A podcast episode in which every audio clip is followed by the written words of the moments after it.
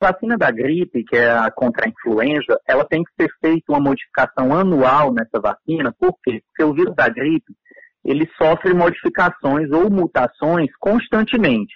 Então, o vírus que circulou no ano passado não necessariamente é o mesmo vírus ou a mesma cepa que circula esse ano.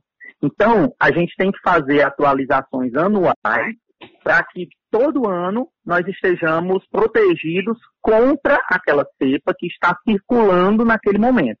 Então, a Organização Mundial de Saúde ela faz uma pesquisa e uma análise de quais são as variantes que estão circulando naquele ano, e aí a vacina ela sofre modificações para que essas variantes sejam as que a vacina vai combater, né, ou vai prevenir. Então, essas modificações anuais são em decorrência da mutação que o vírus influenza sofre constantemente.